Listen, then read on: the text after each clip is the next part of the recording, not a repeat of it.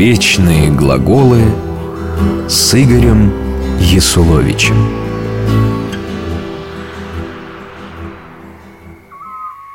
Ты что-нибудь видишь? Я нет. Не.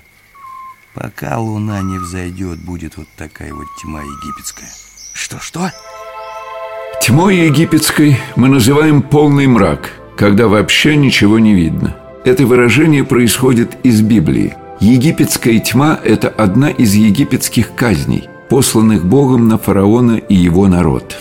Но что это за казни и почему им подверглись именно египтяне? Вот что об этом говорится в Исходе, второй книге Ветхого Завета.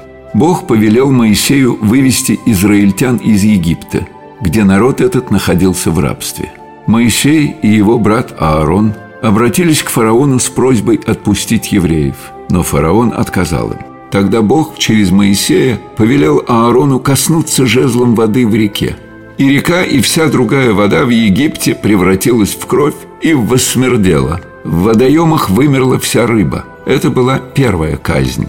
Но фараон остался непреклонен в своем решении и не отпустил евреев. Дальше последовали другие бедствия. У всех египтян вымер скот – Тогда фараон понял, что беды эти обрушиваются на Египет не случайно, что Бог заботится о евреях. Однако решение свое он не переменил и не отпустил израильтян.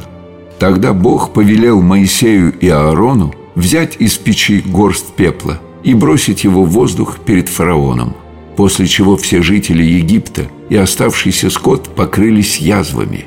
Но ожесточено было сердце фараона – и он по-прежнему не отпускал народ Моисея.